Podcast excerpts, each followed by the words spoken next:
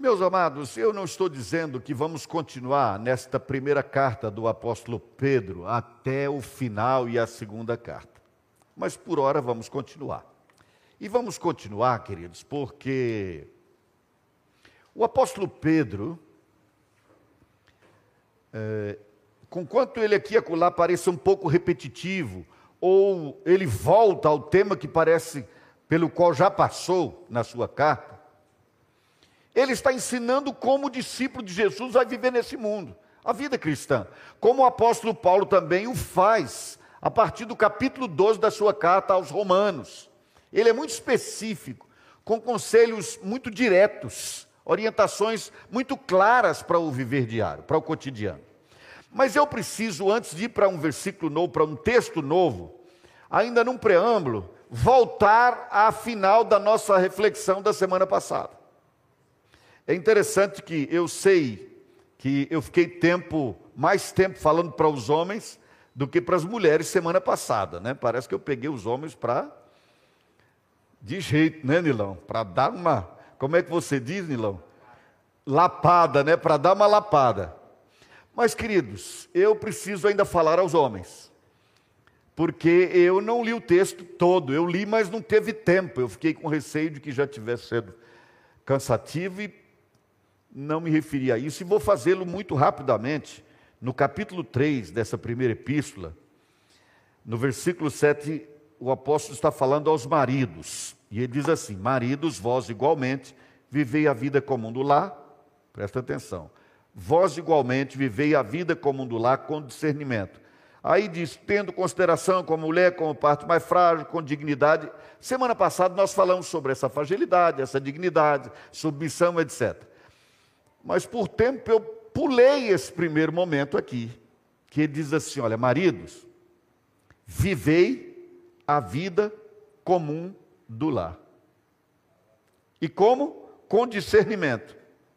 Eu já ouvi aqui à minha direita que alguém diz assim, é preciso lavar louça também. Queridos, a vida comum do lar de cada um pode ser distinta, né? Um lar vive de uma forma, outro de outra. Há lares em que os dois saem cedo para trabalhar, e há lares em que um fica em casa enquanto o outro está trabalhando. Cada lar tem a sua jornada, a sua caminhada. Mas o certo é que a orientação da palavra aqui, queridos, é que os maridos vivam essa vida comum do lar com discernimento. A vida comum do lar tem a ver com isso mesmo. Tem a ver com lavar vasilha, ajudar a fazer almoço, como hoje eu ajudei a fazer. Não é coisa que eu faço sempre, mas a Ana não estava bem, então participei com gosto. Fiquei feliz de fazê-lo. Eventualmente a gente faz isso, não sempre. Mas, queridos, há uma palavra aqui muito importante que diz assim, com discernimento. E depois ele vai orientar sobre o trato com a esposa, com discernimento. Eu gostaria de sugerir, e o faço agora, queridos, que vocês tomem um tempo depois, vocês maridos, para compreender isso aqui. O que é esse viver com discernimento? E depois ele diz assim, olhe para a mulher como parte mais frágil, trate com dignidade. Veja que ele está falando do discernimento, sobretudo no relacionamento esposo e esposa, marido e esposa. Sobretudo aí. Irmãos, isso é muito importante. Nós aqui, naturalmente, não estamos num encontro de casais, e muita gente está acompanhando de casa, inclusive, eventualmente, alguma criança também. Nós não vamos chegar aos detalhes que, às vezes, a gente chega nos encontros de casais. Mas, a pergunta é retórica, mas eu gostaria que você depois procurasse respondê-la. Você já procurou o marido discernir exatamente quem é a sua esposa? Agora eu estou pensando na sua condição de mulher. Você já parou para pensar, por exemplo, e eu vou sugerir o livro mais para dar uma volta, para não ser tão explícito. Há um livro, aliás, são dois livros, são livros seculares. Quando eu indico um livro evangélico, eu já indico com ressalvas. Quando o livro é secular, então, ressalva dupla. Puríssima mesmo, só a palavra de Deus. Mas há um livro que diz assim, por que os homens mentem e as mulheres choram? Porque os homens fazem sexo e as mulheres fazem amor. E uma das coisas que eles dizem lá é o seguinte: um homem para fazer sexo precisa de um lugar, uma mulher precisa de um motivo. Você tem esse discernimento? Que não é uma questão de lugar, mas de motivo. Eu não posso me estender muito sobre isso. Não posso realmente fazê-lo, até gostaria. Mas fica aqui a minha sugestão para que vocês pensem nisso, queridos.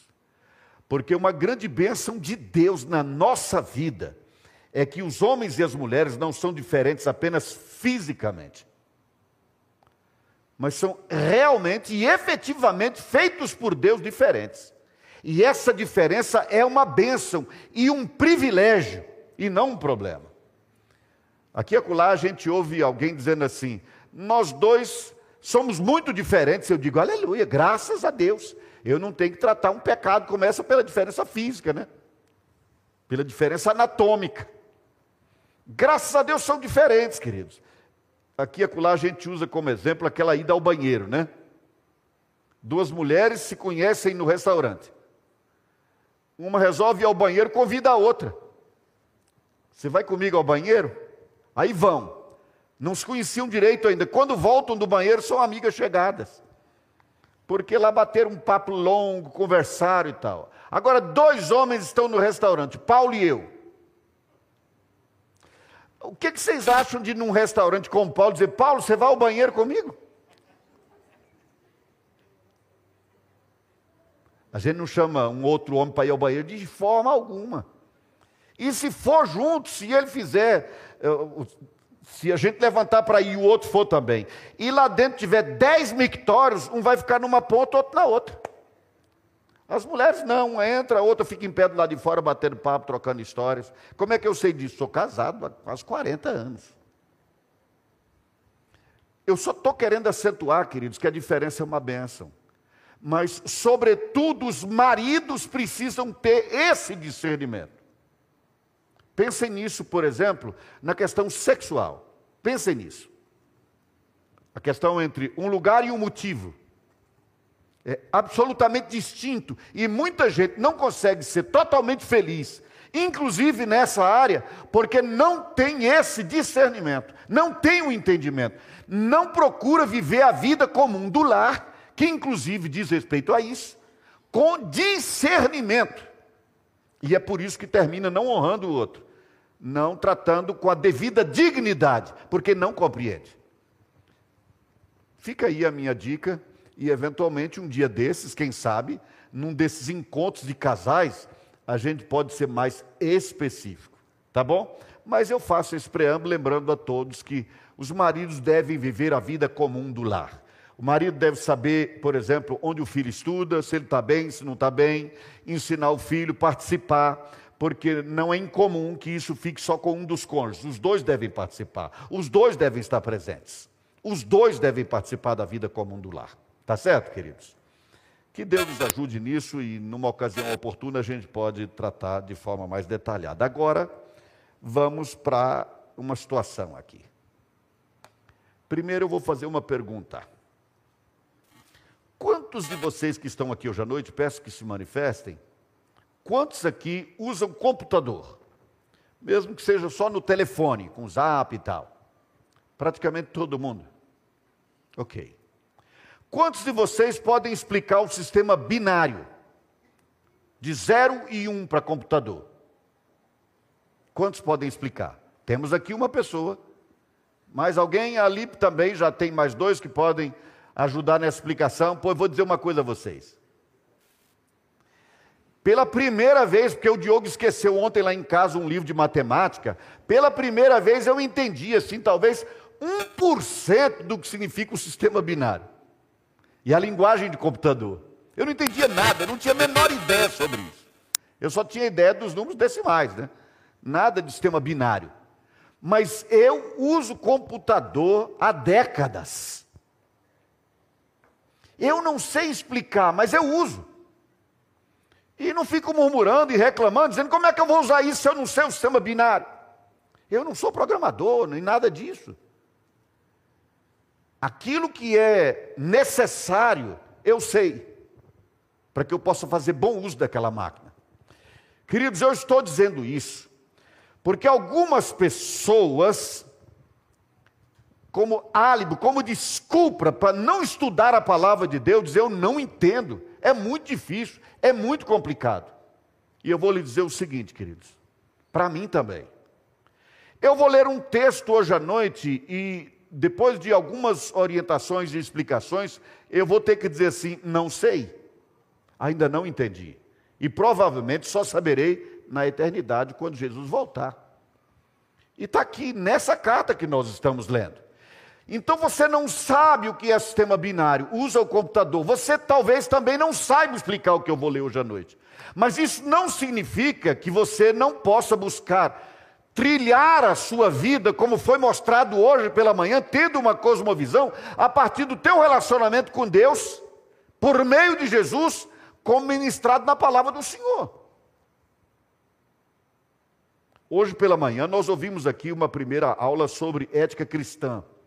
Próximo domingo de novo, João? Não, no outro, né? Era só uma aula mesmo? Ok, era só essa aula.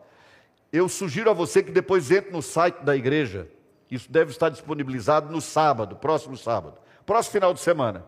E ouça essa aula e medite sobre ela, porque é muito importante. São princípios gerais de ética muito, muito importantes.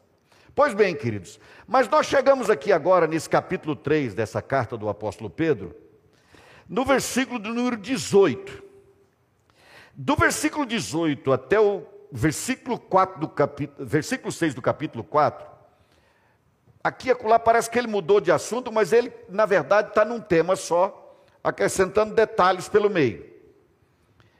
E eu vou ler o texto que diz assim: pois também Cristo morreu uma única vez pelos pecados, o justo pelos injustos, para conduzir-nos a Deus, morto sim na carne, mas vivificado no Espírito. Significa, Jesus efetivamente estava morto, o corpo dele estava na sepultura, mas ele permanecia vivo em espírito naturalmente, no qual também foi e pregou aos espíritos em prisão.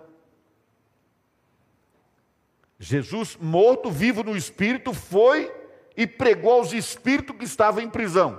E aí ele continua: os quais noutro tempo foram desobedientes, quando a longanimidade de Deus aguardava nos dias de Noé, enquanto se preparava a arca, na qual poucos, a saber, 8 pessoas, foram salvos através da água, a qual, figurando o batismo, agora também vos salva. Epa, aqui já tem um problema. O batismo também vos salva. O batismo salva. Vejam que hoje à noite eu vou trabalhar algumas dúvidas, eu espero oferecer as respostas, exceto para uma delas.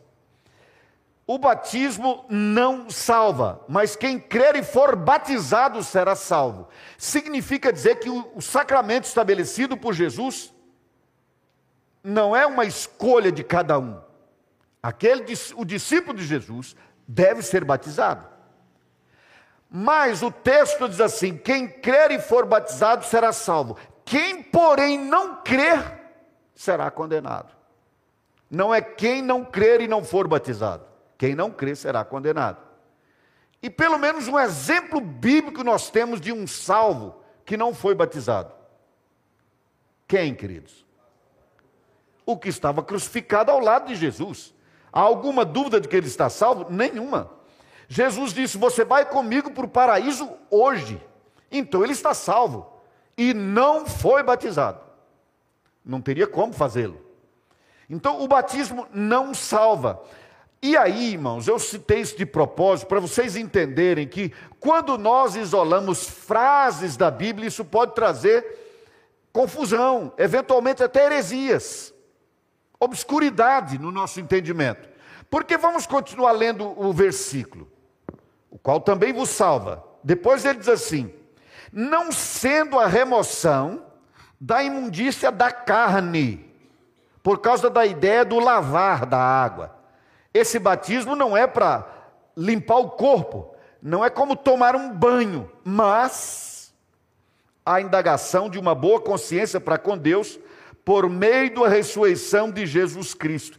Vejam vocês, queridos, que o texto fala do batismo, e depois ele diz assim, mas não é esse lavar do corpo que faz a diferença, é o que está no coração que faz a diferença, porque com o coração se crê para a justiça, e com a boca se confessa a respeito da salvação, Romanos capítulo 10.